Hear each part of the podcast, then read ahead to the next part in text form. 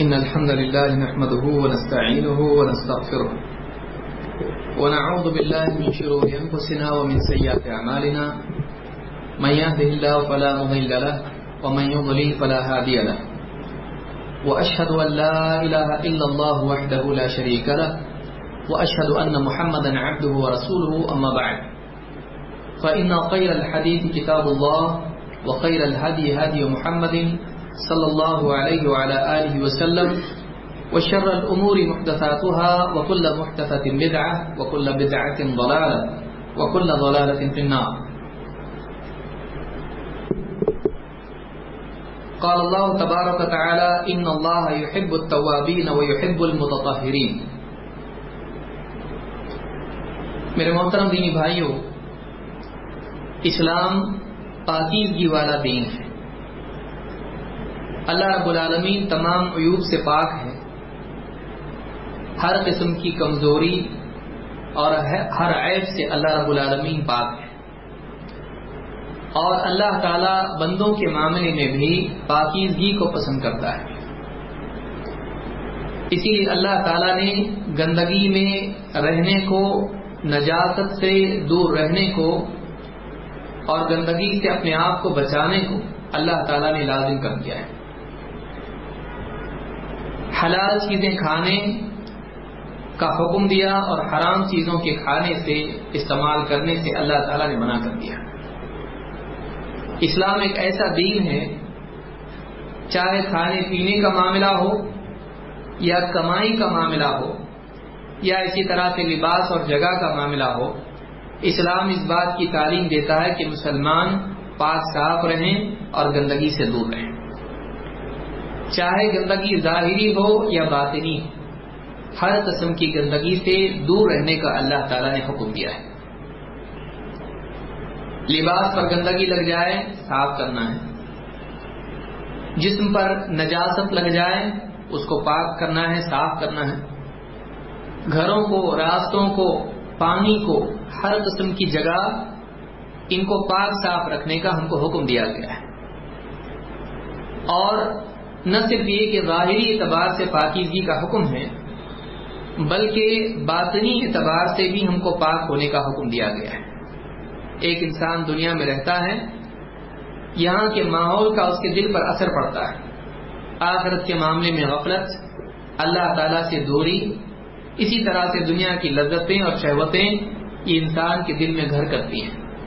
لہذا اس کو اس بات کا حکم دیا گیا ہے کہ وہ اپنے نفس کو ان تمام آلائشوں سے گندگیوں سے پاک کرے پھر ایک آدمی دنیا میں رہتا ہے، اس سے غلطیاں ہوتی رہتی ہیں، گناہ اس سے ہوتے رہتے ہیں۔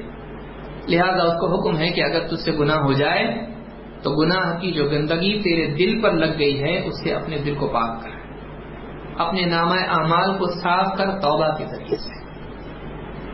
تو اسلام ایک ایسا دین ہے جو ایک انسان کو پاکیزگی کا حکم دیتا ہے۔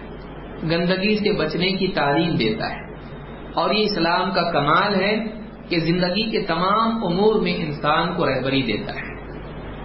اللہ تعالیٰ نے قرآن کریم میں فرمایا، ان اللہ یحب التوابین و یحب المتطہرین اللہ تعالیٰ بار بار توبہ کرنے والوں اور پاک صاف رہنے والوں کو پسند کرتا ہے۔ اگر اس آیت میں آپ غور کریں تو اس آیت میں دونوں چیزوں کو جمع کر دیا گیا ہے۔ باطنی پاکی اور ظاہری پاکی۔ ایک انسان جب گناہ کرتا ہے تو اس کے دل پر دھبا لگ جاتا ہے۔ اس کی روح بگڑ جاتی ہے۔ اس کی روح پر غلط اثرات پڑتے ہیں۔ جب وہ توبہ کرتا ہے تو یہ گندگی جو گناہ کی گندگی تھی، اس سے وہ اپنے آپ کو صاف کر لیتا ہے۔ اسی طرح سے جسمانی اعتبار سے آدمی روزمرہ پیشاب پاخانہ روزمرہ کی ضرورتیں ہیں۔ لہذا ایک آدمی جہاں گناہوں سے پاک ہو رہا ہے وہیں اپنے جسم اور اپنے لباس کو بھی پاک کرنے کی اس کو کوشش کرنا چاہیے۔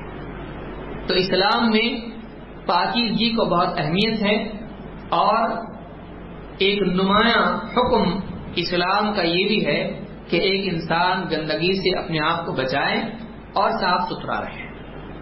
دوسرے دینوں کے اعتبار سے اگر آپ دیکھیں گے، تو وہاں پر اونچا ہونے کے لیے اپنے آپ کو ان تمام پاکیزگی والے معاملات سے دور کرنا پڑتا ہے۔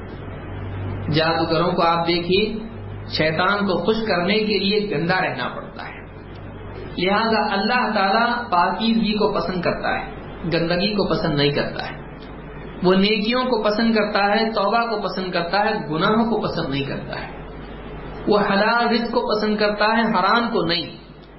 تو لہذا اللہ نے جو دین دیا ہے، اس دین کو اپنانے میں ہمارے جسم، ہماری روح، ہمارے نام اعمال سب کی پاکیزگی ہے۔ تو آدمی کو چاہیے کہ دین معلوم کریں اور سری احکام معلوم کر کے اپنے واحد اور اپنے باطن کو پاک کرنے کا اہتمام کریں تو آج کے اس درس میں اسلامی احکام اس سلسلے میں کیا ہیں اور اسلام میں کیسے ہم کو پاکیزگی کی تعلیمات دی گئی ہیں، انشاءاللہ ایک ایک کر کے احکام ہم دیکھیں گے۔ اور جسم، لباس، جگہ، ان تمام اعتبار سے پاکیزگی کی کیا تعلیمات اسلام میں ہیں، انشاءاللہ ہم اس کو سمجھنے کی کوشش کریں گے۔ سب سے پہلی چیز یہ کہ اللہ تعالیٰ پاک، صاف رہنے والوں کو پسند کرتا ہے۔ اس سلسلے میں ایک حدیث جس کو امام ابو داؤد، ترمذی اور ابن ماجہ نے روایت کیا ہے۔ ابو ایوب الانصاری رضی اللہ تعالیٰ فرماتے ہیں، اور یہی روایت جابر بن عبداللہ اور انس بن مالک سے بھی ہے۔ فرماتے ہیں، ان هذه الايه نزلت فيه نزلت، کون سی آیت؟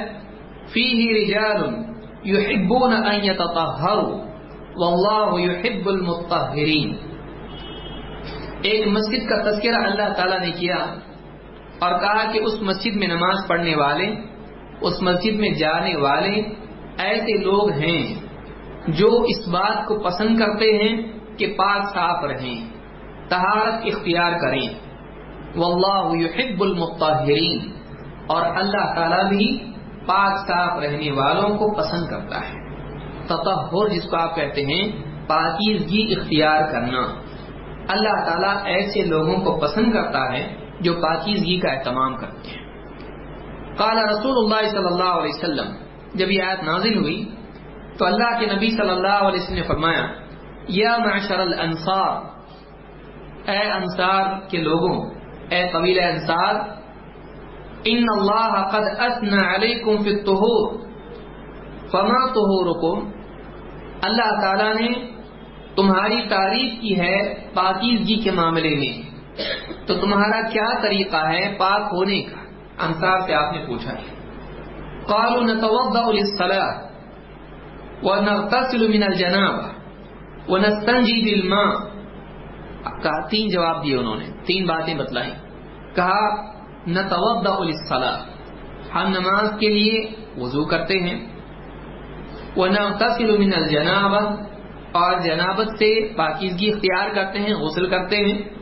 وہ نستنجی بلما اور ہم پیشاب پاخانہ جو ہوتا ہے، تو اس کے بعد صفائی پانی سے کرتے ہیں۔ استنجا ہم کرتے ہیں تو پانی سے کرتے ہیں۔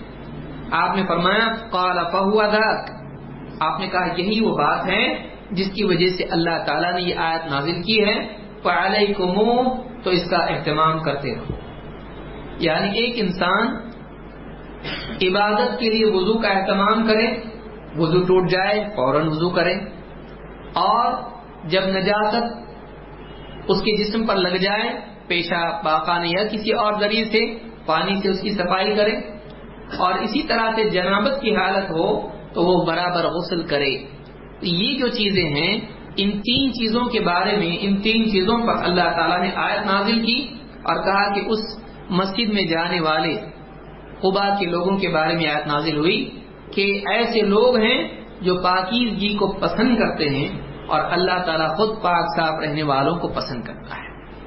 تو اس حدیث سے یہ بات معلوم ہوتی ہے کہ اللہ تعالیٰ پاکیزگی کو پسند کرتا ہے اور جو لوگ پاک صاف رہتے ہیں، اللہ تعالیٰ ان کو بھی پسند کرتا ہے۔ اس سے بات معلوم ہوئی کہ استنجا پانی سے کرنا افضل ہے۔ اور یہ اللہ کو پسند ہے۔ لیکن بدقسمتی سے آج آپ دیکھیں گے، مسلمانوں کا ایک بڑا طبقہ ایسا ہے جو سرے سے استنجا کرتا ہی نہیں ہے۔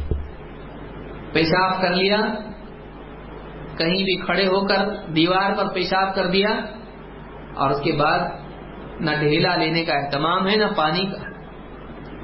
اور پھر اس کے بعد جب نماز کا وقت آتا ہے، تو پھر آدمی کہتا ہے کہ میری تہارت نہیں ہے۔ تو یہ تہارت کا نہ ہونا اس کے دین کا بگاڑ ہے اور اس کے ذریعے سے اس کی وجہ سے اس کی بنیاد پر کئی عبادات ضائع ہو جاتی ہیں۔ لیکن ایک آدمی اگر تہارت کا اہتمام کرے تو اس کے لیے اللہ کے قرب کے وسائل آسان ہو جاتے ہیں، نماز پڑھ سکتا ہے وہ۔ کبھی کسی کی اوقات ہوئی، جنازے میں شریک ہو سکتا ہے، اس کی نماز پڑھ سکتا ہے، ورنہ بعض اوقات آدمی پاک صاف نہیں ہونے کی وجہ سے لباس بھی صاف نہیں ہے، جسم بھی پاک نہیں ہے، تو ایسا آدمی نمازوں کو بھی چھوڑنے والا بنتا ہے۔ تو اس حدیث سے بات معلوم ہوئی کہ پانی سے استنجا کرنا افضل ہے اور اللہ تعالیٰ ایسے لوگوں کو پسند کرتا ہے جو استنجا میں پانی کا استعمال کرتے ہیں۔ آئیے آگے بڑھتے ہیں۔ پاکی اور پاکیزگی ظاہر و باطن دونوں کی ہونا چاہیے۔ اور عقیدے کی بھی پاکیزگی ہے، اور جسم کی بھی ہے اور لباس کی بھی ہے۔ اللہ تعالیٰ قرآن کریم میں فرماتا ہے فج تنی برج سمین الاوطان اوتان وطن کی جمع ہے، اور وطن کے معنی ہوتے ہیں بت اور ایسی چیز جس کو پوجا جائے۔ اللہ تعالیٰ نے اس کو گندگی قرار دیا ہے کہ بتوں کی گندگی سے بچتے رہو۔ یعنی یہ کون سی گندگی ہے؟ یہ عقیدے کی گندگی۔ بتوں کی گندگی کون سی ہے؟ ایک انسان بتوں پر اعتماد کرے، ان سے دعا کرے، ان کے آگے جھکے، ان سے نظر و نیاز کرے، یہ عقیدے کی گندگی۔ اور اللہ تعالیٰ نے اس گندگی کو رجز قرار دیا ہے۔ اسی لیے آپ دیکھیں گے، اللہ تعالیٰ نے شرک کرنے والوں کو نجس قرار دیا ہے۔ اللہ تعالیٰ فرماتا ہے ان نمل مشرقوں نجسن مشرقین نجس ہیں، ناپاک لیکن یہ ناپاکی جسمانی نہیں ہے۔ یہ ناپاکی کون سی ہے؟ عقیدے کی ناپاکی ہے۔ کہ یہ نجاست والا عقیدہ ان کے دلوں میں نجاست والا عمل شرک ان کی زندگی میں لہذا یہ نجاست اللہ کو سب سے زیادہ ناپسند ہے۔ تو ایک آدمی اپنے کپڑے تو صاف رکھے اور اپنے جسم کو بھی صاف رکھے، لیکن وہ آدمی اپنے دل میں شرک کی گندگی لیے پھرتا ہو، یہ پاکیزگی کیا کام کی؟ صرف جسم کو پاک رکھنا نہیں، بلکہ پہلی پاکیزگی جو سب سے اہم ہے وہ کون سی ہے؟ عقیدے کی۔ لہذا اللہ تعالیٰ نے بت پرستی کو، شرک کو نجس قرار دیا ہے نجازت قرار دیا۔ اللہ نے فرمایا فج تنی رج سمین الاوطان بتوں کی جو رج نجازت گندگی ہے اپنے آپ کو اس سے بچاؤ، اپنے آپ کو اس سے بچاؤ۔ تو ایک بات یہ بھی معلوم ہوئی کہ اسلام نہ صرف جسمانی بلکہ فکری اور عقیدے کی پاکیزگی کی بھی تعلیم دیتا ہے۔ ٹھیک ہے، آگے بڑھتے ہیں۔ پاکیزگی کا ایمان سے گہرا تعلق ہے۔ اسی لیے حدیث میں اللہ کے نبی صلی اللہ علیہ وسلم فرماتے ہیں ابتحور شطر المان ابتحور شطر المان پاکیزگی آدھا ایمان ہے۔ اس حدیث کو امام مسلم نے روایت کیا ہے۔ اس حدیث سے معلوم ہوتا ہے کہ پاکیزگی اور ایمان کا تعلق ہے۔ بعض روایتوں میں لفظ آیا ہے کہ الودو شطر الصلاح الودو شطر الصلاح وضو آدھی نماز ہے۔ تو یہاں پر معلوم ہوا کہ طہور سے مراد وضو ہے اور ایمان سے مراد نماز ہے۔ اس لیے کہ نماز ایمان کی نمائندہ ہے۔ نماز کیا ہے؟ ایمان کی نمائند جس کی زندگی میں نماز ہوئی اس کی زندگی میں ایمان کہاں کی ہے؟ اس کا ایمان وہ خود غور کرے کہ میرے پاس ایمان ہے کہ نہیں۔ میں اللہ کو اپنا رب مانتا ہوں، میں اللہ کو اپنا معبود مانتا ہوں، میں قیامت کے دن جواب دہی کا احساس رکھتا ہوں اور میری زندگی میں سب سے پہلے پوچھے جانے والے عمل نماز ہی کا کوئی معاملہ نہیں تو میرا ایمان کہاں ہے؟ اس کو اپنے ایمان پر غور کرنا چاہیے۔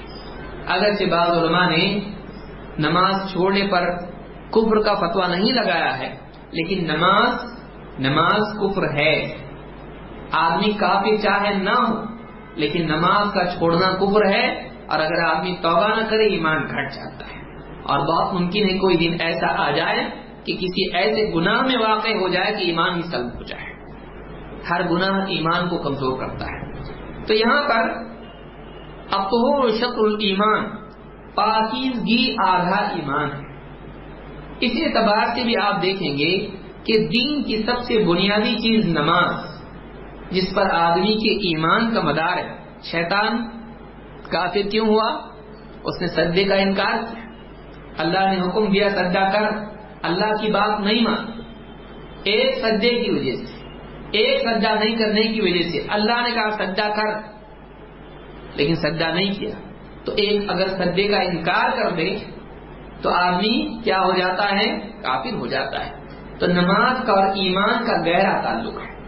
لہذا کہا گیا کہ الطہور شطر المان پاکیزگی آدھا ایمان ہے۔ تو معلوم ہی ہوتا ہے کہ ایمان اور پاکیزگی میں تعلق ہے اور دین کے بہت سارے اعمال ایسے ہیں کہ اگر تہارت نہیں تو کر سکتے آپ؟ نہیں کر سکتے۔ گویا کہ دین میں تہارت کی بہت اہمیت ہے۔ کہ ایک آدمی اگر نجازت میں ہے یا غسل کی حاجت ہے تو ایسا آدمی نماز نہیں پڑھ سکتا ہے۔ وہ آدمی حرم میں جا سکتا ہے، وہ آدمی مسجد میں جا سکتا ہے۔ آپ دیکھیے۔ تو بنیادی چیزیں ایسی ہیں دین کی جو آدمی بغیر تہارت کے نہیں کر سکتا ہے۔ اس کے لیے دین پورا دین، اس کے لیے تہارت بہت ضروری ہے، پاکیز کی بہت ضروری ہے۔ اسی طرح سے آپ دیکھیں گے کہ وضو اور غسل اس سلسلے میں وضو اگرچہ جسمانی صفائی کا ذریعہ ہے، لیکن اس پر ثواب رکھا گیا ہے۔ لہذا معلوم یہ ہوا کہ اسلام اس بات کو پسند کرتا ہے کہ مسلمان پاک صاف رہے۔ تارت مغفرت کا سبب ہے۔ اللہ کے رسول صلی اللہ علیہ وسلم کی ایک حدیث آپ فرماتے ہیں، اذا توب العبد المؤمن فتمغمض خرجت الخطايا من فيه. جب ایک مومن بندہ وضو کرتا ہے اور کلی کرتا ہے، تو اس کی ساری خطائیں اس کے منہ سے نکل جاتی ہیں، جھڑ جاتی ہیں۔ فعدستان تر خرجت الخطایا من انفی اور جب وہ ناک جھاڑتا ہے ناک سنکتا ہے، تو ساری خطائیں اس کی ناک سے نکل جاتی ہیں۔ فعدا غسل وجہ جب وہ اپنے چہرے کو دھوتا ہے، خرجت الخطایا من وجھی اس کے سارے چہرے سے وہ سارے گناہ جھڑ جاتے ہیں۔ حتی تخرج من تحت اشپار عینیہ یہاں تک کہ اس کی پلکوں کے نیچے سے سارے گناہ جھڑ جاتے ہیں۔ فَإِذَا غَسَلَ يَدَيْهِ جب وہ اپنے دونوں ہاتھوں کو دھوتا ہے، خرجت الخطايا من يديه اس کی ساری خطائیں اس کے دونوں ہاتھوں سے جھڑ جاتی ہیں۔ فَإِذَا حَتَّى تَخْرُجَ مِن تَحْتِ أَغْفَارِ يَدَيْهِ، یہاں تک کہ ہاتھ کے ناخنوں سے نیچے بھی جھڑ جاتی ہیں۔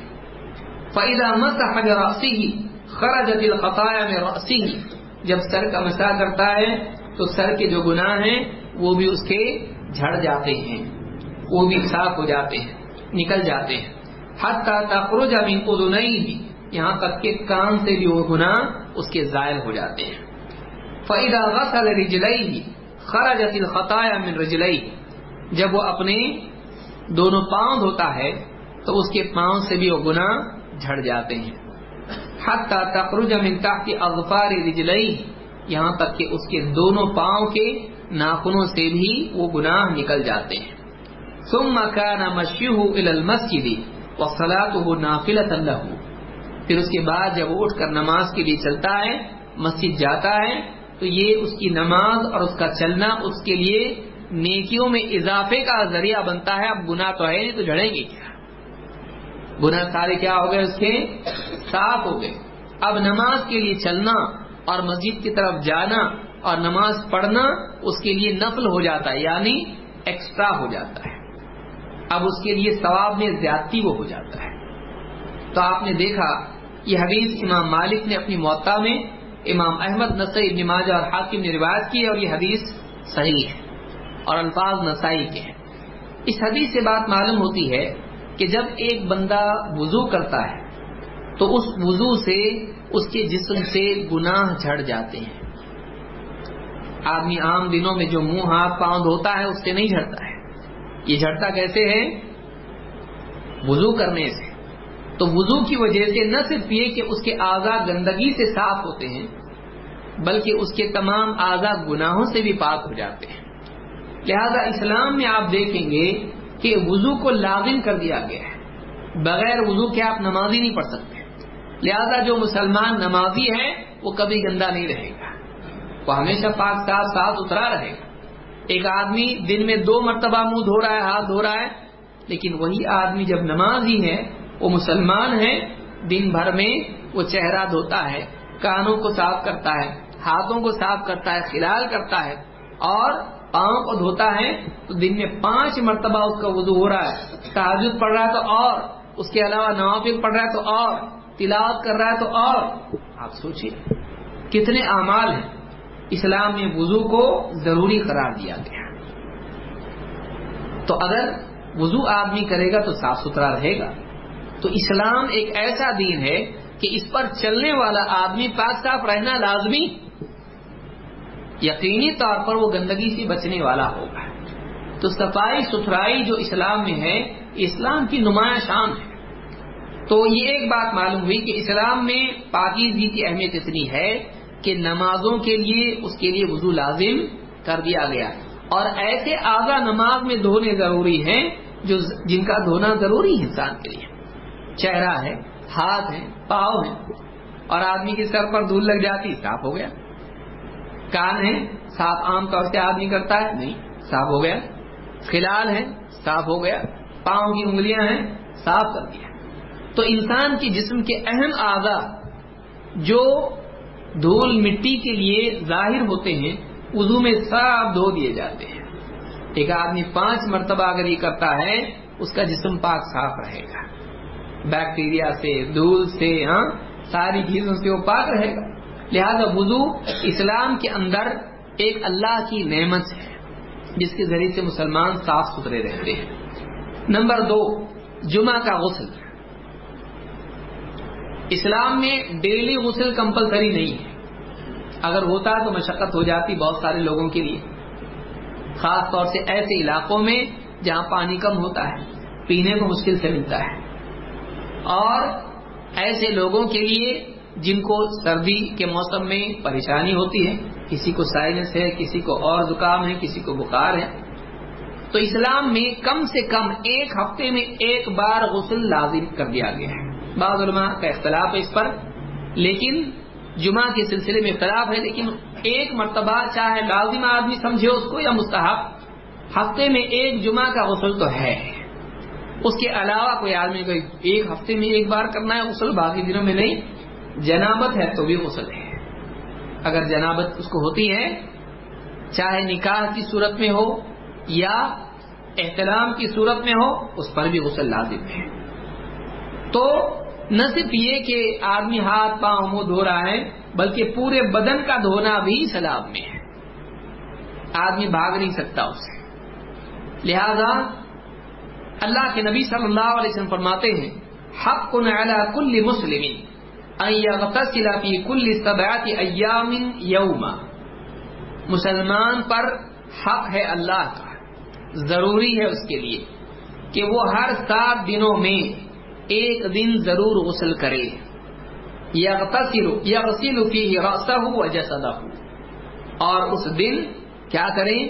اپنے سر کو اور اپنے پورے بدن کو دھوئے۔ اس حدیث کو امام البخاری اور مسلم دونوں نے روایت کیا ہے۔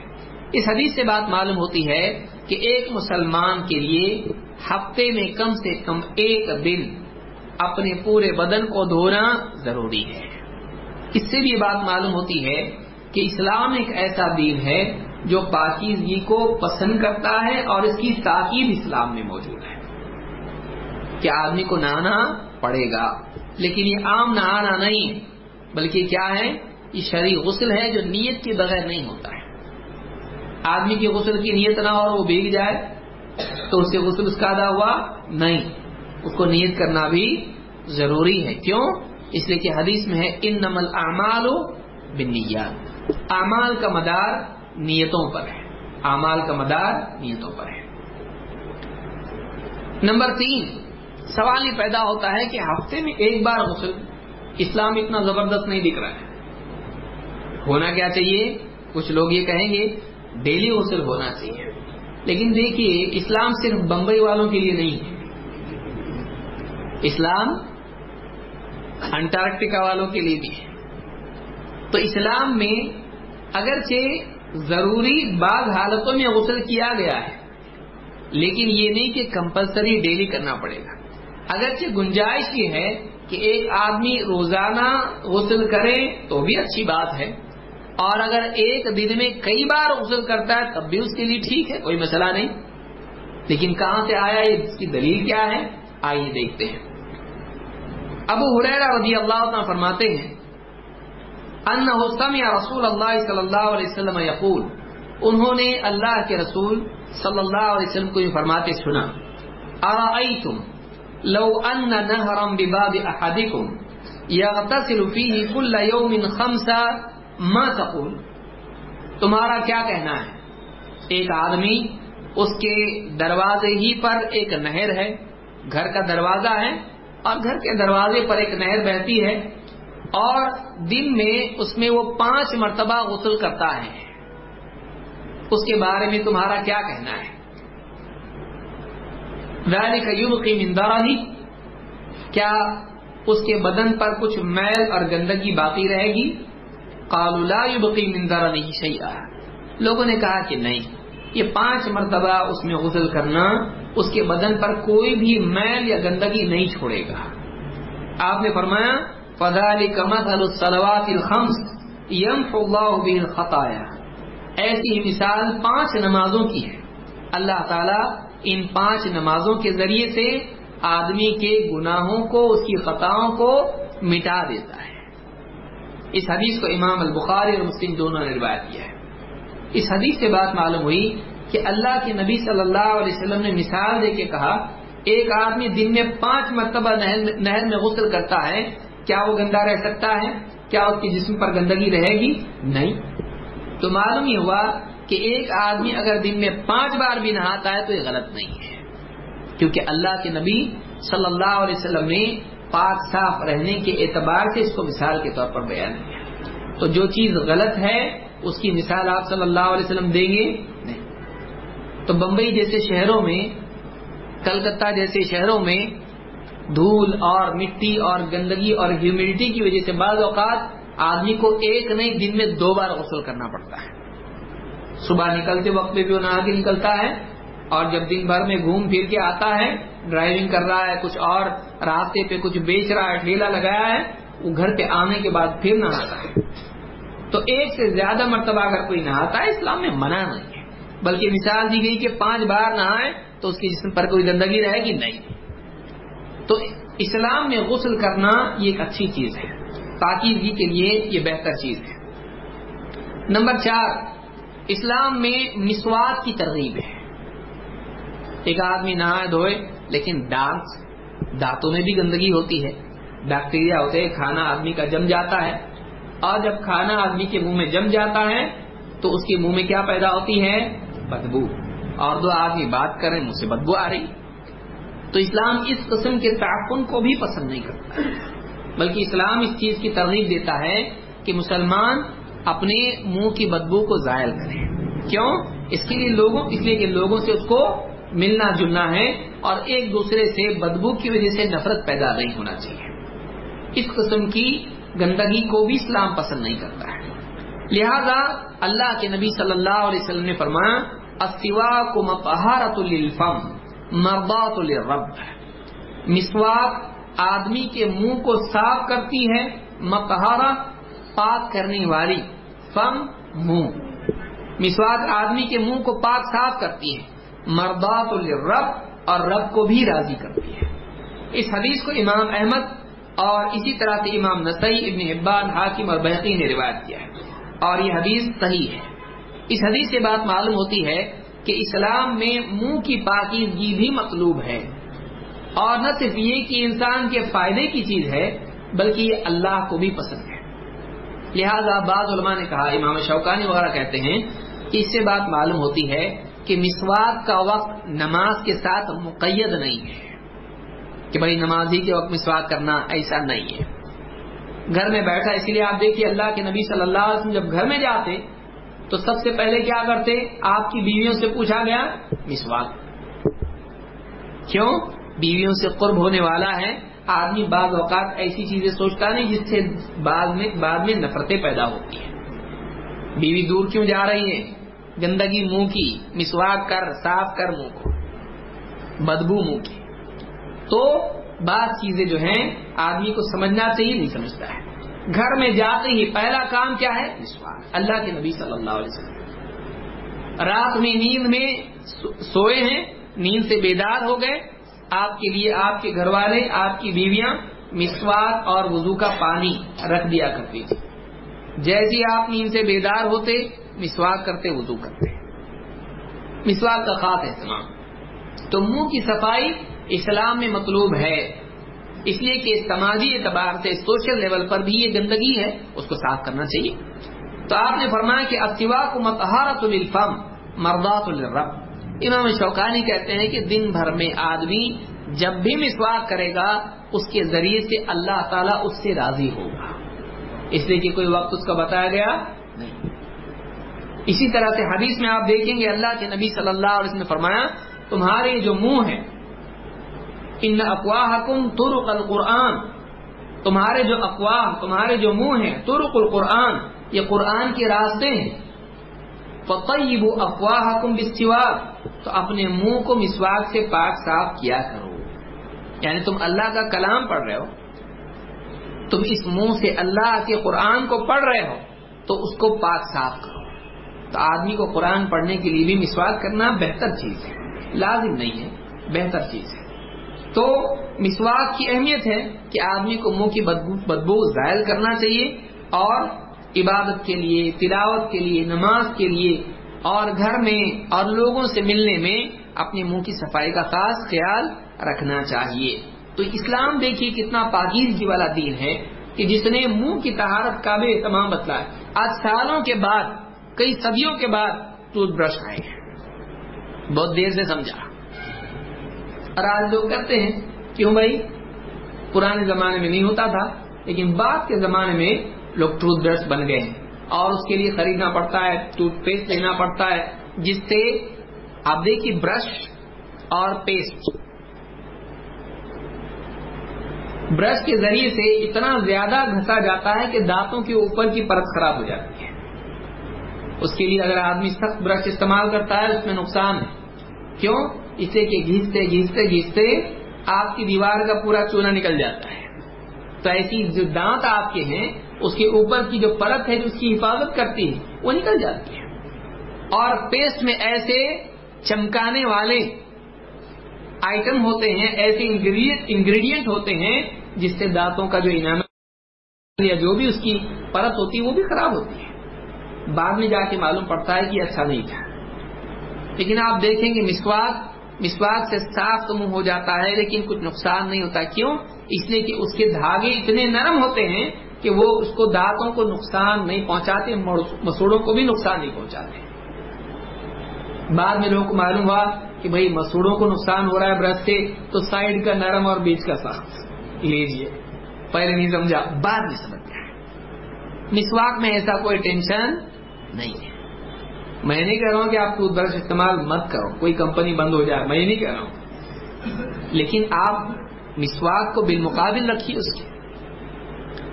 تو مسواک میں نقصان دانتوں کے لیے نہیں ہے۔ اگر اتنی ساری ٹیکنالوجی کے بعد بھی برش استعمال کرتے ہیں اور پیسٹ استعمال کرتے ہیں، بعد میں جا کے اس سے بھی نقصانات سامنے آتے ہیں۔ اس کے اندر ایسے کیمیکلز ہوتے ہیں جس سے نقصان بھی ہوتا ہے۔ تو بعض کیمیکلز ایسے ہیں جو بچوں کے لیے منع بعض ٹوتھ پیسٹ میں ایسے کیمیکل ہوتے ہیں جو بچوں کے لیے منع ان کے لیے نقصان دینے والے ہیں۔ تو مسواک اور منہ کی صفائی بھی اسلام میں ایک مطلوب چیز ہے۔ اسی طرح سے وضو میں داڑھی کا خیال بھی رکھا گیا جو کہ سنت ہے۔ اس سے بات معلوم ہوتی ہے کہ اتنی باریکی سے ہم کو بتایا گیا ہے کہ اس کی بھی صفائی ہونا چاہیے۔ چلنے پھرنے میں دور مٹی یہاں جمع ہو جاتی ہے، بیکٹیریا جمع ہو جاتے ہیں۔ اس کی بھی صفائی ضروری ہے۔ نہ صرف چہرہ دھونا ہے بلکہ اسی کے ساتھ ساتھ پانی لے کر یہاں تک پانی نہیں جاتا ہے، تو اس کا خلال بھی ہم کو سکھایا گیا ہے۔ عثمان ابن عفان رضی اللہ تعالیٰ کہتے ہیں، ان نبی صلی اللہ علیہ وسلم اللہ کے نبی صلی اللہ علیہ وسلم اپنی داڑھی کا خلال کیا کرتے تھے۔ یعنی وضو میں پانی لے کر اس طرح سے ٹھوڑی کو گیلا کر دیتے، یہاں پانی لگاتے اور پھر اس کے بعد یہاں کے جو بال ہیں، اس میں خلال کرتے ہیں۔ اس سے داڑھی صاف ہو جاتی ہے، گویا کے دھل جاتی ہے۔ تو یہ بھی اسلام میں ہے، جو کہ پاکیزگی کو ثابت کرتا ہے، ظاہر کرتا ہے۔ یہ حدیث ترمیزی اور ابن ماجہ کی ہے، اور صحیح حدیث ہے۔ اسلام میں بدن کو بھی پاک رکھنے کا حکم دیا گیا ہے۔ اب یہ تو آپ نے دیکھا کہ عبادتی اعتبار سے پاکیزگی کو شامل کر دیا گیا ہے۔ اور اس کی فضیلت رکھ دی گئی، وضو سے گناہ صاف ہوں گے۔ اور اسی طرح سے وضو میں فلال داڑھی کا کیا جائے گا۔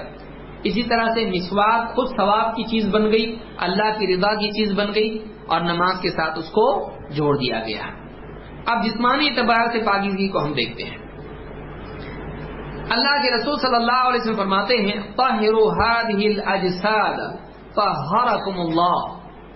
اپنے بدن کو پاک رکھا کرو، اللہ تم کو پاکیزگی نصیب کرے۔ دعا کے طور پر کہا۔ طہرکم اللہ اللہ تم کو پاک کرے اپنے بدنوں کو پاک رکھا کرو۔ فَإِنَّهُ لَيْسَ عَبْدٌ، يَبِيتُ طَاهِرًا إِلَّا بَاتَ مَعْهُ مَلَكٌ فِي شِعَارِهِ۔ اس لیے کہ جو بھی بندہ رات کو پاک صاف سوتا ہے طاہرن وضو کر کے سوتا ہے، تو فرشتہ اس کے بالکل بستر میں، اس کے لباس میں اتنے قریب اس کے ساتھ ہوتا ہے۔ لا ينقلب ساعة من الليل الا قال، اللهم اغفر لعبدك فانه بات طاهرا. رات میں جب بھی وہ کروٹ لیتا ہے، وہ فرشتہ اللہ تعالی سے کہتا ہے، اے اللہ، اپنے بندے کی مغفرت کر، اس لیے کہ یہ باوضو سویا ہے۔ یعنی اسلام میں نمازوں کے لیے وضو تو ہے، لیکن ایک آدمی سو رہا ہے۔ آفس سے آیا، کہیں سے آیا، ہو گیا سب کچھ۔ اب بستر پہ جانے والا ہے، وضو کر کے اپنے آپ کو پھر سے پاک صاف کر لے اور پھر اس کے بعد جا کے آدمی سو جائے۔ جب آدمی باوضو سوتا ہے، تو جیسے اندر کا لباس ہوتا ہے، شعار، یہ جو اندر کا لباس ہوتا ہے، اس کو کہتے ہیں۔ فرشتہ اتنا قریب اس کے ہوتا ہے۔ فرشتہ گندگی کے پاس جاتا ہے۔ باوضو آدمی سویا ہے تو فرشتہ اس کے قریب ہوتا ہے، فرشتوں کو بدبو بھی پسند نہیں ہے۔ اسی لیے آپ دیکھیں گے حدیث میں کیا آیا ہے۔ ہاں پیاز لہسن کھا کے آدمی مسجد میں نہ آئے، کیوں؟ اس لیے کہ جس چیز سے لوگوں کو تکلیف ہوتی ہے، فرشتوں کو بھی تکلیف ہوتی ہے، بدبو نہیں پسند ان کو۔ اب یہ جب باوضو سوتا ہے، تو فرشتہ اتنا قریب اس کے ہوتا ہے، جیسے کہ آدمی کا اندر کا لباس ہوتا ہے۔ اور رات میں جب بھی یہ کروٹ لیتا ہے تو رات بھر فرشتہ اس کے لیے اللہ سے دعا کرتا ہے، کیا؟ اللہ اب دکھا اے اللہ، اپنے اس بندے کی مغفرت کر دے۔ کیوں؟ وجہ کیا ہے؟ اس لیے کہ یہ باوضو سویا ہے۔ تو باوضو سونے کی فضیلت کیا ہے؟ رات بھر کروٹوں پر آپ کو فرشتے کی دعا نصیب ہوتی ہے۔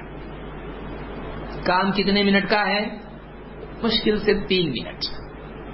مشکل سے تین سے بہت زیادہ وضو کرنے والا ہے۔ پانچ منٹ۔ لیکن پانچ منٹ کے کام سے رات میں سو رہا مان لیجیے، بارہ بجے سویا، پانچ بجے اٹھا، پانچ گھنٹے۔ اور کہاں؟ پانچ منٹ۔ پانچ منٹ کے کام پر پانچ گھنٹے تک فرشتہ ہر کروٹ پر اس کے لیے دعا کرتا ہے۔ اے اللہ، اپنے بندے کی مغفرت کرتے اے اللہ، اپنے بندے کی مغفرت کرتے کتنی بڑی بات ہے۔ تو اسلام میں یہاں پر حدیث ہم کو بتلا رہی، آپ نے کیا فرمایا؟ اللہ۔ اپنے جسم کو پاک صاف رکھو، اللہ تم کو پاک کرے۔ تو اس سے نبی صلی اللہ علیہ وسلم کا حکم معلوم ہوتا ہے کہ آدمی کو چاہیے کہ اپنے بدن کو پاک رکھے، گندگی سے پاک رکھے۔ اس حدیث کو امام قبرانی نے الکبیر میں روایت کیا ہے۔ نمبر دو، سنن فطرت۔ اسلام میں پاکیزگی کے تعلق سے کئی احکام ہیں کہ گندگی کو صاف کر دیا جائے جسم سے۔ آئیے دیکھتے ہیں کیسے۔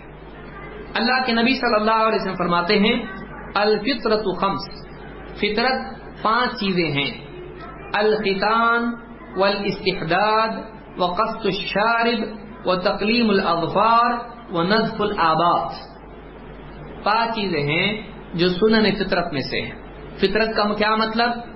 اللہ تعالی نے انسان کی فطرت میں رکھا ہے، نبیوں کی سنت ہے کہ آدمی ان چیزوں سے اپنے کو پاک کرے۔ ان چیزوں کو اگر آدمی پاک نہیں کرتا ہے، صاف نہیں کرتا ہے، تو وہ فطرت پر نہیں ہے۔ وہ خلاف فطرت کام کر رہا ہے۔ تو یہ چیزیں فطرت ہے کا مطلب یہ ہے کہ اپنے آپ کو ان چیزوں سے پاک، صاف کرنا، یہ آدمی کے لیے کیا ہے؟ نبیوں کے طریقے پر ہے اور وہ اللہ تعالیٰ کی اس فطرت پر ہے جس پر اللہ چاہتا ہے کہ بندے ہوں۔ فطرت اللہ فطر علیہ لا تبدیل علی خلق اللہ۔ تو فرمایا کہ کیا ہے یہ الختان، ختنہ کرنا یہ سنن فطرت میں سے ہے۔ ختنہ کرنا کیا ہے؟ فطرت ہے۔ نمبر دو، الاستحداد۔ استحداد کیا ہے؟ ناف کے نیچے جو بال اگتے ہیں، ان کو صاف کر دیا جائے، ان کو موڑ دیا جائے۔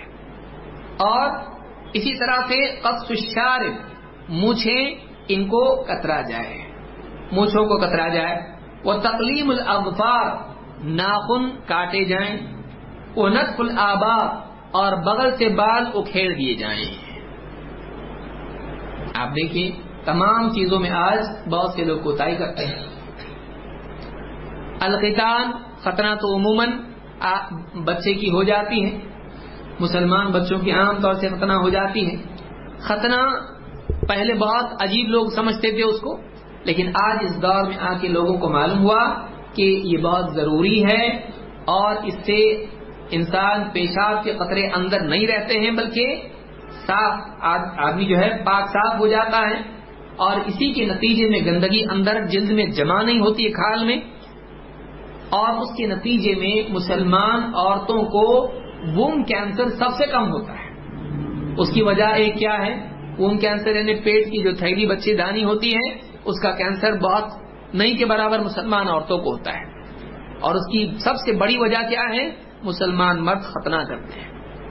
تو جب بیوی اور شوہر قریب آتے ہیں، تو اس طرح کی گندگی عورت کے لیے ٹرانسفر نہیں ہوتی ہے۔ دیکھیے، کہاں ختنہ اور کہاں یہ؟ تو یہ اللہ کا دین ہے اور صفائی بہت آسان ہوتی ہے۔ گندگی آدمی کی جلد میں جمع نہیں ہوتی۔ ہے تو ختنہ بہت سے لوگ مسلمانوں کا مذاق اڑاتے تھے۔ کیا ختنہ ہے؟ ناقص بنا دیتے مسلمانوں کو۔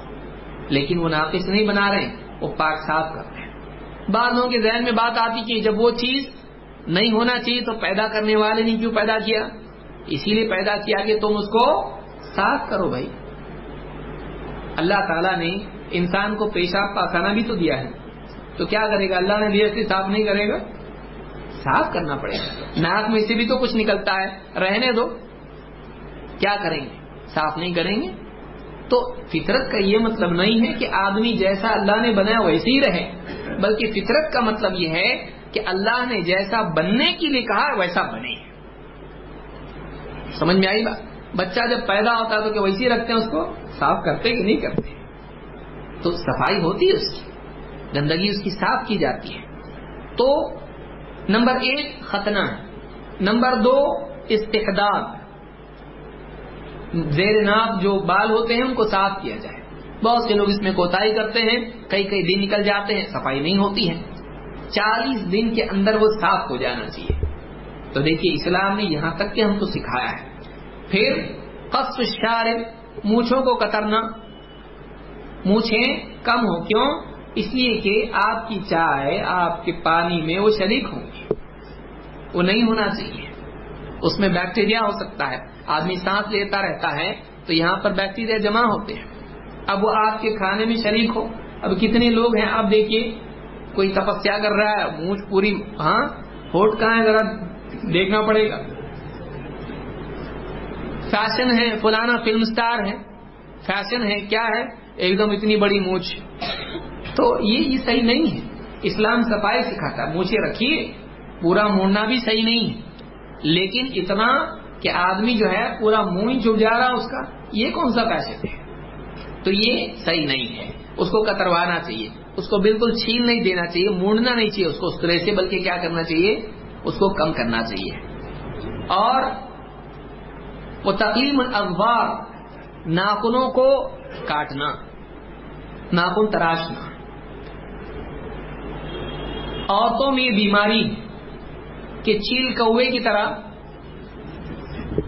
خوبصورتی اس کو مانا جاتا ہے، خوبصورتی نہیں، یہ جائز نہیں، یہ جائز نہیں۔ کتنے بڑے ناخن کیے جائیں، یہ کون سا فیشن ہے بھائی کہ انسان جانوروں جیسا ہو جائے۔ وہ بالکل خونخار جانور کی طرح ہو جائے، گندگی اندر کتنی جلدی، کون سا فیشن ہے؟ مطلب کیا ہے؟ کھانے، پینے میں آدمی کیسے کھائے گا؟ صفائی ہے؟ نہیں، ناخنوں کو جو ہے اتنا بڑھانا کہ بالکل نکیلے جانور کی طرح ہو جائیں، یہ بلی اور چیتا اور شیر اور بھیڑے کی طرح ناخن ہو جائیں، بالکل نہیں ہونا چاہیے۔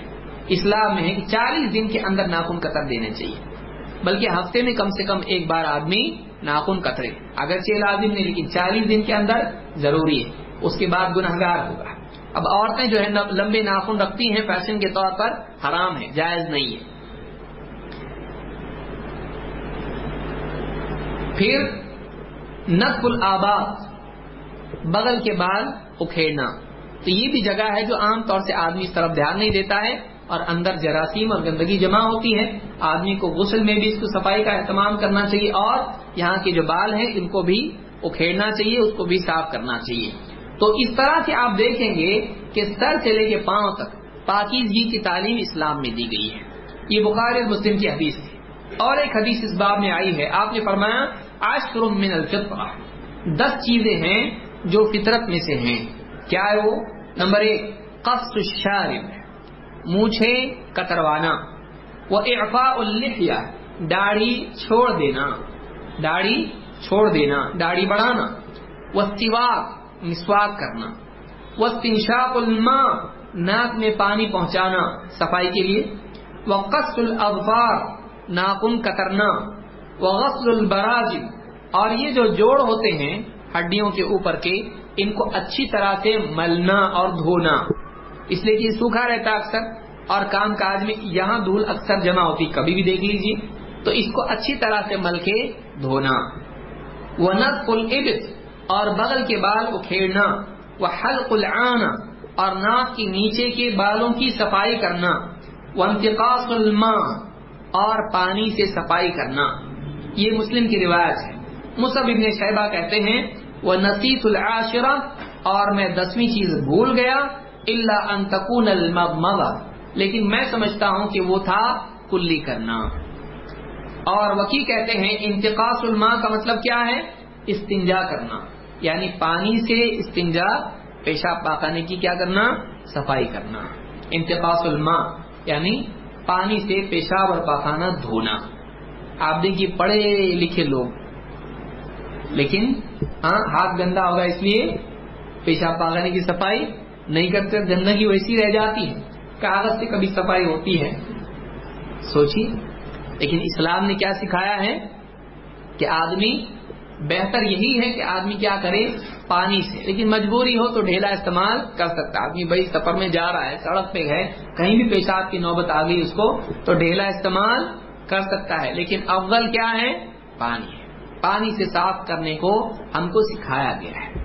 تو اس حدیث سے بات معلوم ہوتی ہے دونوں حدیثوں سے کہ اسلام میں آپ دیکھیے کہ سر سے لے کے پاؤں تک، مثلا منہ سے کتروانا چہرہ ہے، بغل جسم کا یہ حصہ ہے، پھر ناپ کے نیچے کی صفائی، پھر آپ دیکھیے ہڈیوں کے جو یہاں جو جوڑ ہوتے ہیں انگلیوں کے، ان کی سب کی صفائی اور ناخن کترنا پورا آدمی کی صفائی کے لیے اس کو تعلیم دی گئی ہے کہ آدمی مسلمان کیسا رہنا چاہیے، پاک صاف رہنا چاہیے۔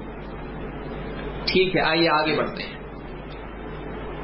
صفائی کی مدت کتنی ہے؟ جیسے میں نے پہلے بتایا ادس مالک رضی اللہ عنہ کہتے ہیں، وقت لنا فی قبض الشارب و تقلیم الاظفار و نصف الابط و حلق العانة اللہ نترک اکثر من اربعین لیلہ۔ اللہ کے نبی صلی اللہ علیہ وسلم نے ناخن کترنے مونچھے کترنے، ناخن کترنے بغل کے بال اکھیڑنے اور زیر ناف بالوں کی صفائی کے لیے ہمارے لیے مدت طے کی۔ کیا اللہ نفر کا اکثر من اربعین لیلہ چالیس راتوں سے زیادہ ہم حد پار نہ کریں؟ یعنی ان تمام چیزوں کی حد کتنی ہے؟ چالیس دن کے اندر، چالیس راتوں کے اندر۔ آدمی بال کاٹ، ناخن کاٹے مچھے کترے اور بغل کے بال اکھیڑے اور ناک کے نیچے کی صفائی کر لے۔ اس سے زیادہ اگر ہوتا ہے تو اس نے حد پار کی وہ گناہ گار ہے۔ وہ گناہ گار ہے۔ اس کا یہ مطلب نہیں کہ وہ نماز نہیں پڑھ سکتا اس کا یہ مطلب نہیں کہ وہ روزہ نہیں رکھ سکتا لوگ فون کرتے ہیں، میری صفائی نہیں کی، میں نے روزہ رکھ سکتا کہ رمضان کا رکھ بہانا ڈھونڈتا ہے۔ کھانا کھا نہیں سکتا کہ پوچھتا نہیں روزہ رکھ سکتا کہ نہیں، برابر پوچھتا۔ مفتی صاحب بولے، نہیں، اگر مان لیجیے کسی چیز کی ہاں نہیں رکھ سکتا۔ یعنی نہیں، وہ صفائی تو نہیں کرے گا، لیکن نماز بھی نہیں پڑے گا۔ تو چالیس دن کے اندر اندر اس کی صفائی ہونا چاہیے۔ یہ مسلم کی روایت ہے۔ اسی لیے آپ دیکھیے، جو عورتیں ناخن بڑھا لیتی ہیں اور صفائی، اور بعض اوقات آدمی بھی بڑھا لیتے ہیں۔ کون سا طریقہ ہے؟ یہ کیا ہے یہ؟ یعنی مرد کے لیے تو کسی اعتبار سے مناسب نہیں ہے۔ ناخنوں کا اس طرح سے بڑھانا۔ اور عورتوں کے لیے بھی صحیح نہیں ہے۔ زیادہ سے زیادہ کتنی حد ہے؟ چالیس دن۔ اسی طرح سے استنجا کے بعد ہاتھ کو خصوصی طور پر دھونا، یہ بھی نبی صلی اللہ علیہ وسلم کی سنت ہے۔ ابو حریر رضی اللہ عنہ فرماتے ہیں، کان نبی صلی اللہ علیہ وسلم اذا اتل خلا اتیتہ بماء فی طور او رقوت جب اللہ کے نبی صلی اللہ علیہ وسلم پیشاب پاخانے کی حاجت کے لیے تشریف لے جاتے، تو میں پیتل یا چمڑے کے مشکیزے میں پانی لے کر آتا۔ فستنجا آپ استنجا کرتے۔ ثم مسح يده على الارض۔ پھر اپنے ہاتھ کو زمین پر اچھی طرح رگڑتے۔ ثم اتيته بما باناء اخر پھر میں دوسرا برتن آپ کے لیے لے آتا، فتوضا، آپ اس سے وضو کرتے اب دیکھیے چودہ سو سال پہلے۔ آج آدمی ضروری سمجھتا ہے نا، ٹوائلٹ گیا، باہر آیا تو کیا رہتا باہر؟ سوپ رکھا رہتا ہے۔ تو ہاتھ کو کیا کرتا ہے؟ دھوتا اور پھر کلین ایک دم ہائیجین چودہ سو سال پہلے۔ اللہ کے نبی صلی اللہ علیہ وسلم جب استنجا سے فارغ ہوتے، تو آپ کیا کرتے؟ صحابی کہتے ہیں، میں پانی آپ کے لیے لاتا۔ آپ پہلے کیا کرتے اپنے ہاتھ کو زمین پر رگڑتے مٹی سے رگڑ دیتے مٹی بہت صاف کرنے والی چیز ہے۔ بہت ساری چیزیں اس میں ہوتی ہیں۔ ہاتھ رگڑ دیے زمین پر مٹی پہ اور اس کے بعد ہاتھ دھو لیتے ہیں۔ لیکن یہ جو پانی کون سا تھا؟ جو استنجا والا پانی تھا۔ پھر اس کے بعد آپ وضو کرتے دوسرے پانی سے۔ جو استنجا والا پانی تھا، اس سے وضو نہیں کرتے تھے۔ یہ افضل ہے، یہ ادب ہے کہ وہ پانی نجازت کی صفائی کے لیے تھا، اب وضو کے لیے دوسرا پانی ہے، اب اس کے لیے الگ پانی سے وضو کریں گے۔ تو یہ اللہ کے نبی صلی اللہ علیہ وسلم کی سنت ہے۔ اس کو امام احمد، ابو داود اور ابن ماجہ نے روایت کیا ہے۔ آپ غور کریں، دیکھیے کہ آپ صلی اللہ علیہ وسلم نے صفائی کی کیسی تعلیم دی اور کیسے اہتمام کیا کہ استنجا کے بعد خصوصی طور پر ہاتھ آدمی کو کیا کرنا چاہیے؟ دھونا چاہیے۔ ٹھیک ہے۔ نمبر پانچ، کھانے کے بعد، کھانے سے قبل اور اس کے بعد ہاتھ کا دھونا۔ یہ بھی اسلام میں تعلیم ہے۔ عائشہ رضی اللہ تعالیٰ فرماتی ہیں، اللہ کے نبی صلی اللہ علیہ وسلم کے بعد، وَإِذَا أَرَادَ أَن يَأْكُلَ أَوْ يَشْرَبَ وَهُوَ جُنُبٌ، غَسَلَ يَدَيْهِ ثُمَّ يَأْكُلُ وَيَشْرَبَ. اللہ کے نبی صلی اللہ علیہ وسلم اگر جنابت کی حالت میں ہوتے جنابت کی حالت کون سی ہے؟ جب ایک آدمی اپنی بیوی سے صحبت کرے، جب جنابت کی حالت میں ہوتے اور کھانے یا پینے کا ارادہ کرتے، تو آپ ایسے وقت میں کیا کرتے؟ پہلے اپنے دونوں ہاتھوں کو دھو لیتے، غسل یدئی دونوں ہاتھ دھوتے، پھر اس کے بعد کھاتے پیتے۔ تھے تو اس سے یہ ادب معلوم ہوتا ہے کہ اگر آدمی کو اس بات کا اندیشہ ہے کہ ممکن ہے اس کے ہاتھوں میں نجاست لگی ہو یا ممکن ہے اس کے ہاتھ صاف نہ ہو، تو ایسے وقت میں اس کے لیے مؤکد ہے کہ وہ ہاتھ دھوئے۔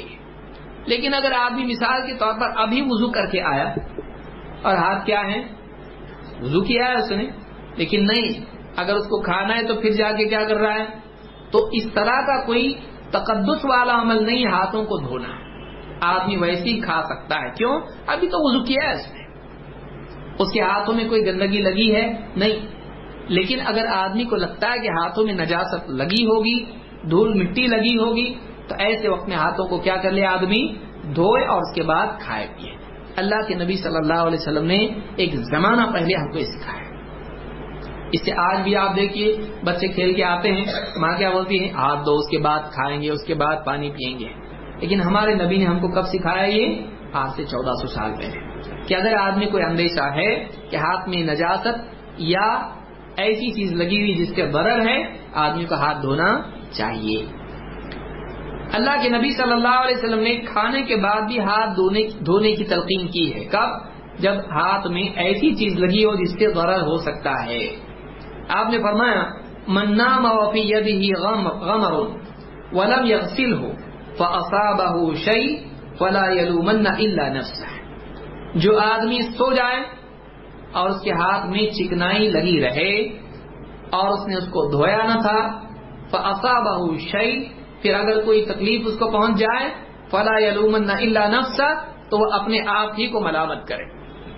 غلطی اسی کی ہے۔ یعنی ہاتھ میں اگر چکناٹ ہے اور سو گیا، اور چوہا آیا، اس نے دیکھا ماشاء اللہ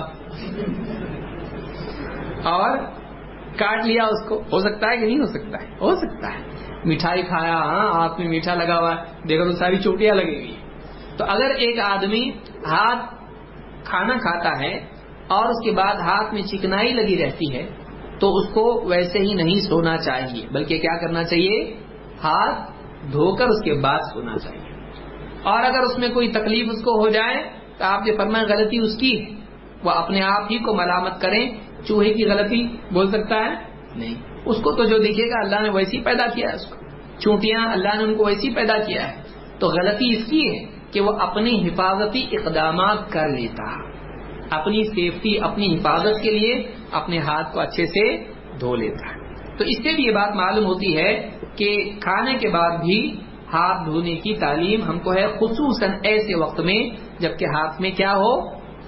چکنائی، گھی، تیل اور ایسی کچھ چکنائی والی چربی کھایا آپ کو پیٹ بھر کے ڈکار لیا، ایک دم گوشت ووش کھا کے اب ہاتھ میں چکنائی لگی ہے، ہاتھ کو اچھے سے دھو لینا چاہیے، اس کے بعد سونا چاہیے۔ خاص طور سے آدمی سفر میں کہیں پڑاؤ ڈالا، ایسے وقت میں تو زیادہ تاکید اس کی ہوتی ہے۔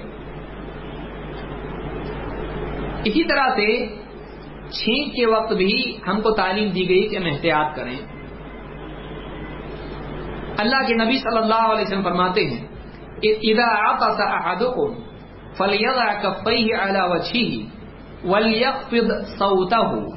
جب تم میں سے کسی کو چھینک آئے، تو اس کو چاہیے کہ اپنے دونوں، اپنی دونوں ہتھیلیاں اپنے چہرے پر رکھ لے۔ اپنی دونوں ہتھیلیاں اپنے چہرے پر رکھ لے اور اپنی آواز کو پست کرے۔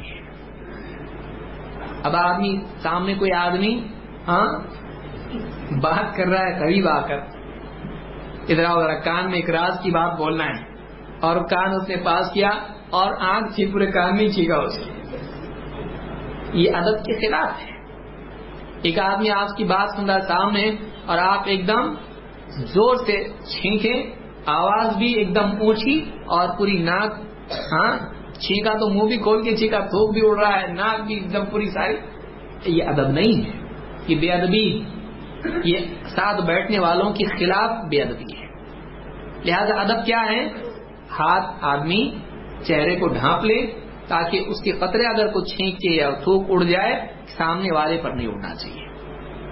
اور آواز کو کیا کریں؟ پس رکھ لوگ بیٹھے ہیں اور آدمی اچانک ایک دم آگ چھی زور سے چھینکے۔ ہو سکتا ہے کوئی آدمی چائے پی رہا تھا، ایک دم جھٹکا اس کو لگ جائے۔ کوئی آدمی بالکل کوئی باریک کام کر رہا تھا اور اس کا کچھ غلط ہو جائے۔ تو ہو سکتا ہے۔ بچہ ڈر جائے، کچھ بھی ہو سکتا ہے۔ تو آدمی کو اس طرح سے مطلب زور سے نہیں سیکھنا چاہیے، بلکہ سیکھتے ہو کیا کرنا چاہیے، آواز کو پست کرنا چاہیے۔ اب حریرہ رضی اللہ عنہ فرماتے ہیں، کان اذا عطس وضع يده او ثوبه على فيه وخفض بها صوته.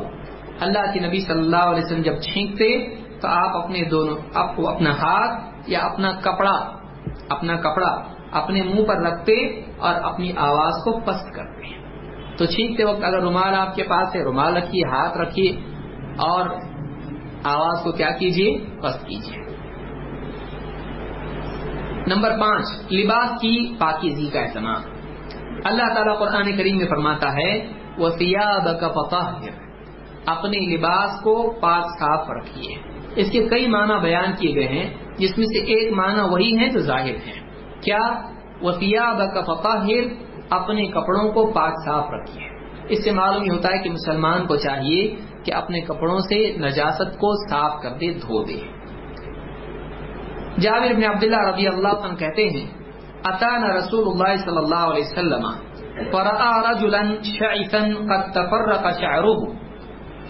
اللہ کے نبی صلی اللہ علیہ وسلم ایک مرتبہ ہمارے پاس تشریف لائے۔ تو آپ نے ایک آدمی کو دیکھا کہ شعثا قد تفرق شعره، اس کے بال بالکل بکھرے ہوئے فقال، اما كان يجد هذا ما يسكن به شعره؟ آپ نے کہا، اس کو ایسا کچھ ملتا نہیں ہے کہ جس سے اپنے سر کے بالوں کو ٹھیک ٹھاک سنبھال کے رکھے۔ اپنے سر کو بکھرے ہوئے بال، ایک دم بال کہیں جا رہے ہیں، بڑے بڑے بال ہیں اور ایک دم بکھرے ہوئے بال ہیں۔ آپ نے کہا اس کو کچھ ملتا نہیں یعنی پانی ہے یا کچھ صابن ہے یا کچھ اور چیز، اس طرح کی تیل ہے۔ کیا اس کو ایسا کچھ نصیب نہیں ہے؟ ایسا کچھ دستیاب نہیں جس سے اپنے بالوں کو سلیقے سے رکھے۔ آپ نے دوسرے آدمی کو دیکھا اور اس نے جو کپڑے پہنے ہوئے تھے، بڑے ہی میلے کپڑے تھے۔ وہ میلے کپڑے تھے۔ فقال اما كان هذا يجد ماء يغسل به ثوبه، آپ نے پوچھا، اس کو پانی ملتا نہیں کہ اپنے کپڑے دھو لے اس کو پانی نہیں ملتا ہے کہ اپنے کپڑوں کو دھو لے اس سے معلوم ہی ہوتا ہے کہ آدمی کو اپنے جسم اور اپنی لباس کی پاکیزگی اور ستھرائی کا لحاظ رکھنا چاہیے۔ یہ کوئی تقوا نہیں کہ آدمی میلا رہے یہ کوئی، یہ جوگیوں کا تقوا ہو سکتا ہے۔ یہ مسلمانوں کا تقوا نہیں ہے۔ مسلمان کو کیا کرنا چاہیے؟ پاک صاف رہنا چاہیے۔ لباس کو صاف ستھرا رکھنا چاہیے۔ نہ صرف یہ کہ نجازت سے پاک رکھے، بلکہ گندگی سے بھی آدمی کو اس کو صاف، ایک دم مٹی میں میلے کو چلے، ایسے کپڑے پہننے کی ضرورت نہیں۔ یہ کوئی فضیلت نہیں۔ ہاں سادہ لباس آدمی پہنے، بلکہ پھٹا ہوا ہو تو بھی برا نہیں، لیکن کیسا ہونا چاہیے؟ صاف ستھرا۔ تو آپ دیکھیے، اسلام صاف ستھرا رہنے کو پسند کرتا ہے۔ اسلام نے صاف ستھرا رہنے کی ترغیب کی ہے۔ تو آپ نے جب اس آدمی کو دیکھا بال بکھرے ہوئے ہیں، کپڑے میلے کسی آدمی کے ہیں۔ تو آپ نے دونوں کے بارے میں کہا، اس کو کچھ ملتا نہیں جس سے بالوں کو سلیقے سے رکھے۔ اس کو پانی نہیں ملتا کہ کپڑوں کو دھو لے۔ تو یہ یہ چیز بتلاتی ہے کہ اسلام میں یہ چیز پسندیدہ نہیں ہے کہ آدمی کیسا بھی رہے۔ اسلام میں یہ چیز پسندیدہ ہے کہ آدمی سلیقے سے رہے، آدمی اچھے سے رہے۔ اس حدیث کو امام احمد، ابو داود ابن حبان اور حاکم نے روایت کیا ہے۔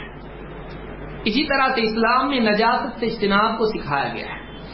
اللہ کے نبی صلی اللہ علیہ وسلم فرماتے ہیں تنزہ من البول فإن عامة عذاب القبر منه پیشاب سے بچو، پیشاب کے چھیٹوں سے، قطروں سے بچو۔ اس لیے کہ عام طور سے قبر کا عذاب پیشاب ہی کی وجہ سے ہوتا ہے۔ عام طور سے قبر کا عذاب پیشاب کی وجہ سے ہوتا ہے۔ آج بہت سارے پڑھے لکھے لوگ بھی اس کا اہتمام نہیں کرتے ہیں۔ وہ بالکل اپنے کھاتے وقت میں ٹیبل صاف ہونا چاہیے، پلیٹ میں ایک بھی ہاں دھول نہیں ہونی چاہیے چمچا صاف ہونا چاہیے سب صاف ہونا چاہیے۔ پیشاب؟ پیشاب کے بارے میں کوئی اہتمام نہیں۔ گئے ٹوائلٹ میں پیشاب کیا، نہ ہاتھ دھویا، نہ کچھ، اور بالکل باہر آ کے، اور میکڈونلڈس تو یہ حال بہت سارے لوگوں کا آدمی کو چاہیے کہ وہ پاک صاف رہے۔ پیشاب کی صفائی ہونا چاہیے۔ اسلام ایک نیچرل دین ہے۔ انسان کے لیے اس میں بھلائی ہے۔ اس کو گندگی سے بچاتا ہے اسلام۔ تو پیشاب سے بچنا چاہیے۔ پیشاب سے بچنے کا مطلب کیا ہے؟ کہ آدمی پیشاب کرنے کے بعد اس کے قطروں کو صاف کر لیں پیشاب کی جگہ کو صاف کر لیں اور ہاتھ ہاتھ وغیرہ بھی جو ہے صفائی کے ساتھ دھو لیں یہ دار پتنی کی روایت اسی طرح سے آپ دیکھیں گے کہ اسلام میں پاکیزگی کا اہتمام اتنا ہے کہ حیض کی حالت میں عورت سے جمع منع ہے۔ اس سے کہ حیض کے خون میں نجاست ہوتی ہے۔ اور وہ عورت کے لیے بھی ضرر ہے، مرد کے لیے بھی ضرر ہے۔ اگر حیض میں آدمی بیوی سے صحبت کر لے، نقصان ہوتا ہے۔ تو اللہ تعالیٰ فرماتا ہے وہ یس المحیط لوگ آپ سے حیض کے بارے میں پوچھتے ہیں۔ کل ہو ادن فاطل النساء فی المحیط کہو کہ حیض یہ تکلیف کی چیز ہے، گندگی۔ لہذا حیض کی حالت میں عورتوں سے تھوڑا دور رہو یعنی عورتوں سے صحبت مت کرو۔ دور رہو کا مطلب یہ نہیں کہ دور رہو دور رہو کا مطلب ان سے صحبت کرنے سے دور رہو۔ ولا تقرب ہن حقایت اور ان کے قریب نہ جاؤ، یہاں تک کہ وہ پاک ہو جائیں، حیض سے پاک ہو جائیں۔ تبھی ان کے پاس قریب، ان کے پاس جاؤ یعنی صحبت کرو۔ فعدا ہر نہ من حیث امرکم اللہ جب وہ پاک صاف ہو جائیں، تو پھر جہاں سے اللہ نے تم کو حکم دیا ہے، وہاں سے ان کے پاس جاؤ۔ یعنی عورتوں سے صحبت کرنے میں وہی طریقہ اپناؤ جس کو اللہ نے حلال کیا ہے۔ ان اللہ یحب التوابین و یحب المتطہرین یقیناً اللہ تعالی توبہ کرنے والوں اور پاک صاف رہنے والوں کو پسند کرتا ہے۔ یہاں پر اللہ تعالیٰ نے حیض کی حالت میں عورتوں سے صحبت اور مجامات کرنے سے منع کیا ہے۔ آپ کسی بھی ڈاکٹر سے پوچھ لیجیے، حیض کی حالت میں صحبت کرنا کیسا ہے؟ یہ نقصان دینے والی چیز ہے۔ نقصان دینے والی چیز ہے۔ اور بات یہ کہ یہ ادا ادا کا مطلب تکلیف ہوتا ہے۔ حیض کی حالت میں عورت کو بھی تکلیف ہوتی ہے۔ ذہنی طور پر بھی، جسمانی اعتبار سے، اور کمزوری بھی قدرے اس میں آ جاتی ہے لہذا ایسے وقت میں اس کو ہمدردی کی ضرورت ہوتی ہے اور تکلیف اس کو دینا مناسب نہیں ہے۔ لہذا اس اعتبار سے بھی حیض کی حالت میں صحبت نہیں کرنا چاہیے، اس لیے کہ عورت کو اس میں تکلیف ہے۔ نمبر تین، کتے کے لحاظ سے اجتناب، پاکیزگی۔ اللہ کے نبی صلی اللہ علیہ وسلم فرماتے ہیں ادا ولغ الکلب فی انا احادیکم جب کتا تمہارے برتن میں منہ ڈال کے پیے فلیورت ہو چاہیے کہ اس پانی کو گرا دو۔ سم علی وکیل ہو سب امرات پھر سات مرتبہ اس کو دھو۔ کتا اگر برتن میں منہ ڈال دے، پانی پھینک دو اور سات مرتبہ اس کو دھو۔ اس کو امام البخاری اور مسلم دونوں نے روایت کیا ہے۔ اس حدیث سے بات معلوم ہوتی ہے کہ کتے کا لعاب نجس ہے۔ اگر نجس نہیں ہوتا تو پانی پھینکنے کا حکم نہیں دیتے کیونکہ کوئی چیز ضائع کرنا جائز نہیں ہے۔ لہذا پانی پھینکنے کا حکم اسی لیے ہے کہ وہ پانی نجس ہو چکا ہے، جس سے استفادہ نہیں کر سکتے ہیں۔ اور برتن دھونے کے لیے کتنی مرتبہ کہا؟ سات مرتبہ۔ آج فیشن کیا ہے؟ کتا منہ بھی صاف کر رہا ہے۔ مالک کا اپنا نہیں۔ دیکھیے آپ، بہت محبت ہے، کسی آدمی کو نہیں کرنے دے گا۔ آپ سوچیے غور کریں اس پہ۔ کتا اس کا منہ چاٹ رہا ہے۔ یہاں تک کہ آگے منہ، بالکل۔ اور کیا ہے؟ بہت پیار کرتا ہے کتا مجھ سے۔ اور بچے اگر کریں ایسا تو کرنے دے گا؟ کوئی آدمی دوست کرے تو؟ بھاگنا شروع کرے گا آدمی۔ تو جھوٹا نہیں کھائے گا کسی کا۔ کسی کا بچا ہوا کھانا نہیں کھائے گا۔ لیکن کتا منہ اگر اس کا صاف پیار اس کو اس کے منہ میں ہاتھ ڈالے گا۔ تو یہ عجیب فیشن ہے اور یہ دور بھی عجیب ہے اور لوگوں کے دماغ بھی عجیب ہے کہ پاک کیا ہے اور کیا نہیں ایک آدمی پاک صاف ہے بےچارا اس کا بچا ہوا کھانے کو ایپ سمجھے گا، لیکن کتے نے اس کے برتن میں منہ ڈال دیا، اس کو کھانا برا نہیں ہے، کوئی پرابلم نہیں۔ حالانکہ اس کے جراثیم آپ دیکھیے۔ دن بھر پورا بدن کہاں کہاں زبان چلتی ہے اس کی۔ گندگی کی جگہ ساری چیز ہے۔ اور کیا کیا کھاتا ہے، سڑا ہوا، نہ جانے کتنی چیزیں۔ اس کی جو زبان ہے، اس پہ کتنے بیکٹیریا ہوتے ہیں۔ اور وہ کتا جو ہے، اس کا لواب بوائلنگ ٹیمپریچر پر بھی اس کے جراثیم مرتے نہیں ہیں۔ تو یہاں پر کیا کہا گیا؟ برتن میں منہ ڈالا، اس کو کھانا پینا نہیں کتنی بھی محبت ہو، کتا گھر میں پالنا ہی غلط ہے۔ اللہ یہ کہ کسی کا کھیت ہو یا سیکیورٹی کے لیے ہو یا کسی اس طرح کے پرپز سے ہو، بکریوں کی حفاظت کے لیے ہو۔ ورنہ اگر کوئی آدمی اگر اپنے گھر میں پیار محبت سے گڈو مڈو کے لیے کتا لاتا ہے، تو اس سے کیا ہوگا؟ ایک دن میں، ایک خیرات ثواب اس کا کم ہوگا۔ ایک خیرات کس کو کہتے ہیں؟ بہت پہاڑ کے اتنا۔ اگر کتا آدمی پالتا ہے، اگر یہ وجہ نہیں ہے اس کی، ایسی شوقیہ پال لیا، ایک دن میں ایک خیرات ثواب کم ہوگا۔ اور ایک خیرات کتنا ہوتا ہے؟ بہت پہاڑ کے برابر ہے۔ اگر آپ نے بہت پہاڑ نہیں بھی دیکھا ہے تو پہاڑ برابر آپ کو سمجھتے ہیں۔ اتنا ثواب دن بھر میں پہاڑ برابر نیکیاں ہوتی ہیں۔ لیکن کتا پالنے سے یہ نیکیاں ضائع ہو جاتی ہیں۔ تو کتے کا لعاب بھی پاک صاف کرنے کے لیے ہم کو کہا گیا ہے۔ ریبیز وغیرہ بیماریاں آپ دیکھیے کتے کی وجہ سے ہوتی ہیں۔ اور اس کے لعاب کو لوگ کوئی یعنی بری چیز نہیں سمجھتے، حالانکہ اسلام میں بتا گیا نہیں۔ ایک بار نہیں، سات بار دھونا پڑے گا۔ اور ایک حدیث میں کہ اولا نبی تراب پہلی مرتبہ مٹی سے اس کو دھونا ہے۔ پہلی مرتبہ اس کو مٹی سے دھونا ہے۔ اسی طرح سے خنزیر کو بھی اسلام میں نجس قرار دیا گیا ہے۔ اللہ تعالیٰ فرماتا ہے لا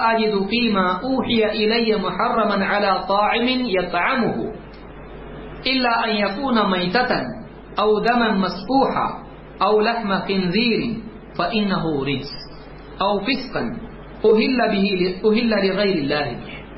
اے نبی، آپ کہہ دیجیے کہ مجھے کوئی اور چیز تو حرام نہیں لگتی ہے سوائے ان چیزوں کے جن کو اللہ نے حرام کیا ہے۔ یعنی تم اپنی عقلوں سے چیزوں کو حرام کر رہے ہو، ایسا نہیں ہوتا ہے۔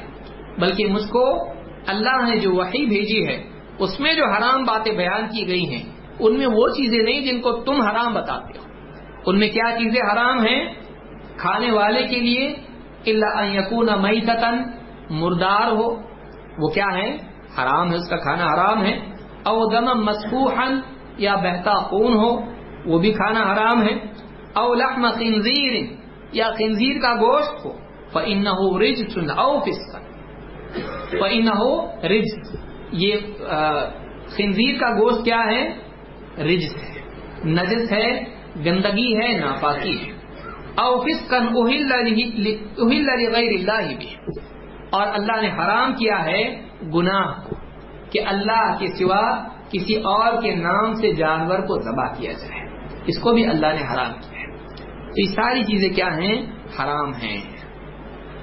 خنزیر کے گوشت کو اللہ تعالیٰ نے کیا کر دیا؟ حرام کر دیا۔ کیوں؟ خنزیر آپ دیکھیے، خنزیر گندگی خود کھاتا ہے اور اپنی بھی کھاتا ہے۔ خنزیر میں ایک گندگی کیا ہے؟ گندگی کھاتا ہے۔ اور اس کے دوسرے نقصانات الگ ہیں کہ اس کے جسم سے گندگی باہر زیادہ نہیں نکلتی ہے، بلکہ اس کے جسم میں مل جاتی ہے۔ اور چربی، نقصان والی چربی بہت زیادہ اس میں بنتی ہے۔ لہذا خنزیر کا گوشت اسلام میں سرے سے کیا ہے؟ حرام۔ اور اس کو نجس العین کہا گیا ہے۔ وہ کیا ہے؟ وہ ٹوٹل پورا کا پورا نجس ہے۔ پورا نجس ہے۔ تو خنزیر کا گوشت بھی اسلام میں کیا ہے؟ حرام ہے۔ اور اسی طرح سے آپ دیکھیں گے کہ بہتا خون، کھانا، مردار، یہ ساری چیزیں انسان کے لیے ضرر ہیں۔ لہذا ان تمام چیزوں کو اللہ نے کیا کر دیا ہے؟ حرام۔ تاکہ انسان کی جسمانی اعتبار سے، غذائیت کے اعتبار سے بھی پاکیزگی رہے وہ ایسی چیزیں نہ کھائے جو اس کے لیے تعقن اور گندگی والی، برائی اس کے لیے اسی طرح سے اسلام میں جگہوں کو پاک رکھنے کی بھی تعلیم ہے۔ عائشہ رضی اللہ تعالیٰ فرماتی ہیں، امر رسول اللہ صلی اللہ علیہ وسلم ببنا المساجد فی الدوری وان تنظف۔ اللہ کے نبی صلی اللہ علیہ وسلم نے ہم کو حکم دیا کہ ہم قبائل میں مسجدیں تعمیر کریں اور ان کو پاک صاف رکھیں۔ وہ ان تنظف، مسجدوں کو ہم صاف رکھیں۔ اس کی صفائی کریں۔ تو مسجدوں کی تعمیر کے ساتھ ساتھ دوسرا حکم کیا دیا آپ نے؟ مسجدوں کو کیسا رکھنا ہے؟ پاک صاف رکھنا ہے۔ اس حدیث کو امام ابو داؤ ترمدی اور ابن ماجہ نے روایت کیا ہے۔ ایک حدیث میں آپ نے فرمایا البزا فل مسجد فقیہ و کفارتها دفنها مسجد میں تھوکنا، مسجد میں تھوکنا، یہ غلطی ہے، یہ گناہ ہے۔ وہ کفارتها دفنها اور اس کا کفارہ یہ ہے کہ اس کو دفن کرتے ہیں۔ اس اعتبار سے کہ اس زمانے میں مسجدیں ہماری ایسی نہیں تھی جیسے آج ہے اس زمانے میں مسجد کیسی تھی؟ اس کے اندر مٹی اور ریت ہوا کرتی تھی۔ تو اگر کسی نے غلطی سے تھوک دیا مسجد کے اندر، اگر اس کو عادت ہے تھوکنے کی، اگر اس نے تھوک دیا وہاں پہ، تو یہ غلطی ہے۔ مسجد میں تھوکنا نہیں چاہیے۔ لیکن اگر تھوک دیا اس نے تو اس گناہ کا کفارہ یہ ہے کہ وہ اس کے اوپر کیا ڈال دے؟ مٹی ڈال دے۔ پاؤں سے مٹی اس پہ ڈال دے اور اس کو دفن کر دے۔ تو مسجدوں میں صفائی کا بھی حکم آپ نے دیا ہے۔ اسی طرح سے آنگن کو صاف رکھنا بھی آپ نے سکھایا ہے۔ آپ نے فرمایا تاہرو اپنیت کو فن الہود اللہ تو تاہر اپنیت اپنے آنگن کو، اپنے برامدے کو صاف رکھو۔ اس لیے کہ یہود اپنے آنگن کو صاف نہیں رکھتے ہیں۔ تو اس حدیث کو بھی امام امام تبرانی نے الاوسط میں روایت کیا یہ حدیث صحیح ہے۔ تو اس سے بات معلوم ہوئی کہ اسلام اس بات کی تعلیم دیتا ہے کہ ہم اپنے گھروں کو، اپنی مسجدوں کو پاک صاف رکھیں۔ یہ نہیں کہ گندگی پھیلا۔ بہت سے مسلمانوں کا حال یہ ہے کہ گھر بھی گندے اور بستیاں بھی گندی ہیں۔ بعض لوگوں کا کہنا ہے کہ مسلمان بہت یعنی صاف نہیں رہتے۔ کچرا گھر کا دروازے میں پھینک دیا۔ گھر کے اندر صفائی کا اہتمام نہیں۔ گھر کے باہر مسلمانوں کی بستیوں میں دیکھو، کچرا کہیں بھی پھینکا ہوا ہے، گندگی پھیلی ہوئی ہے، تو یہ نہیں ہونا چاہیے۔ اسلام ایک ایسا دین ہے جو مسلمان کو صفائی اور ستھرائی، پاکیزگی کی تعلیم دیتا ہے۔ مسلمان کو چاہیے کہ اپنے گھر کو صاف ستھرا رکھے۔